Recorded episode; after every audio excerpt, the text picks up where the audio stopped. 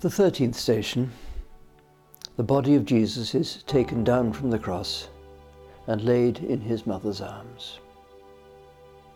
Now, there's nothing in the Gospels about the body of Jesus being laid in his mother's arms, but since John has his mother standing at the foot of the cross, it's not at all unlikely, and it was women's work in that culture to deal with corpses.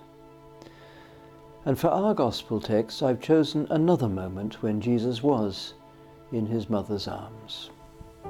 It's from Luke chapter 2, verses 4 to 7. Joseph also went up from Galilee, from the city of Nazareth to Judea, to the city of David, which is called Bethlehem, because he was of the house and family of David, to be registered along with Mary, his betrothed, who was pregnant.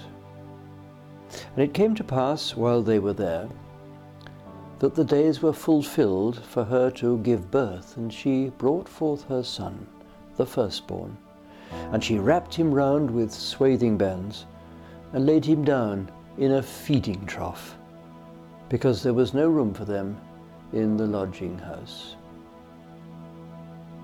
This episode, of course, comes not from the end, but from the beginning of Jesus' life. And then it had been a Roman emperor whose faraway decision had driven Joseph and his fiancée out of Nazareth down to Bethlehem. And it's a shock to us to read that Joseph's fiancée was pregnant, and it was shocking in that culture also. Nevertheless, we know that this is a shock that comes from God. But from confused beginning to sad ending, this has been throughout a shocking story symbolized here by the fact that the baby has to be put into a feeding trough and that there is no room in the lodging house. Watch Mary as she touches her child for the first time and places him in this unpromising setting.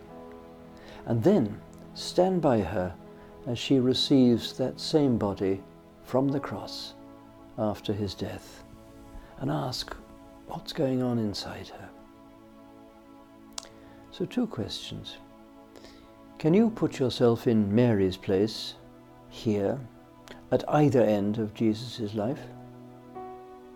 And secondly, what's going on in you as you watch these two moments, birth and dreadful death?